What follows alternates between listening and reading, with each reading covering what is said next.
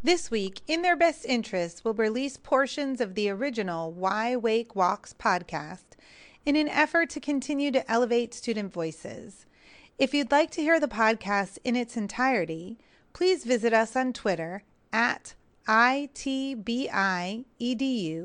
or visit our Google site at sites.google.com forward slash view forward slash in hyphen their hyphen best hyphen interest.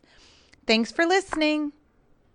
Start with just tell us a little bit about Why Wake Walks and what your platform is and how you got started. So basically, we had this um, pretty vague platform um, that we started with on social media, and it was kind of like we want more. We wanted a statewide GVRO, and a GVRO is basically a gun violence restraining order where you can basically file it against an individual who you think may be violent. And so that was one of our um, one of our points and then it was also like we we want to have more comprehensive background checks but that's also pretty nebulous like we, we're not really sure what that exactly means um, and then some other points I, i'm totally blanking. Better mental um, yeah, health right, education for teachers and for students so that we can address those issues. We also had it was very vague at the beginning and then we went and lily went in and did a lot of research and helped us um, Yeah. perfect it. So I basically went in and I researched a lot of the statistics behind um,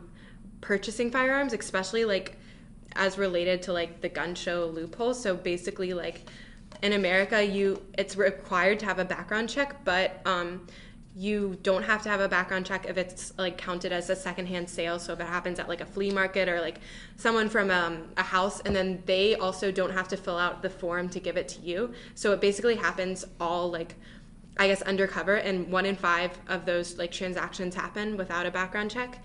And so I went in and I kind of like inserted that information and some more information about like um, having like mental health professionals in schools. Um, I got some feedback from another teacher about SROs and how like SRO sometimes minority communities feel targeted by SROs. So um, just mandatory SRO training.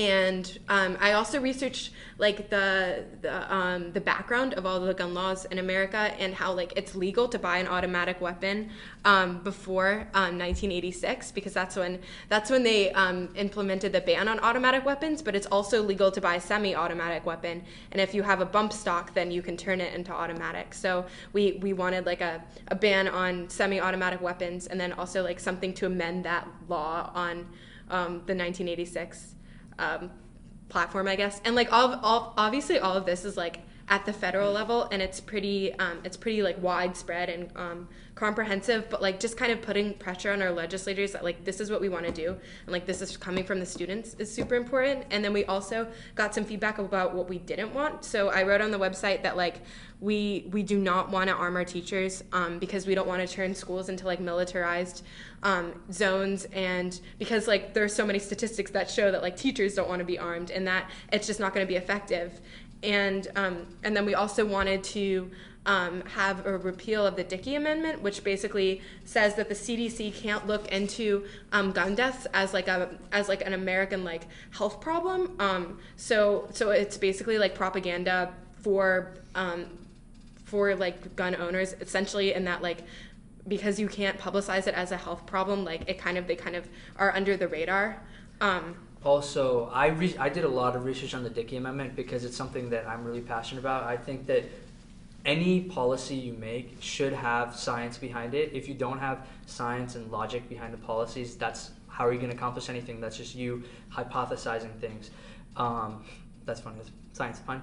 But um, the way the Dickey Amendment works is it actually doesn't explicitly say they can't research um, gun violence. What it does is it strips them of all the funding, and so currently the CDC just does not have that budget to be able to research it, and that blows my mind because if we really want to solve this solution, I mean solve this problem, we need evidence-based solutions, and so we need the raw data and the statistics. So then lawmakers can use that when they're creating their policies and not just look at their bank accounts and see how much money they're going to get from the NRA. And it's really interesting because I read an article that said that Senator Dickey, the senator who, who sponsored this amendment, actually has come out and said, like, I regret this. Like, this has been a really bad policy decision on my part.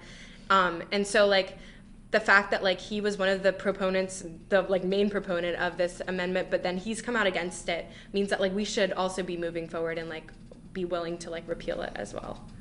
That is quite impressive of the amount of research that you've done and and showing too that that you know this isn't something that you just are that you are not aware of and that you don't have a lot of background knowledge on.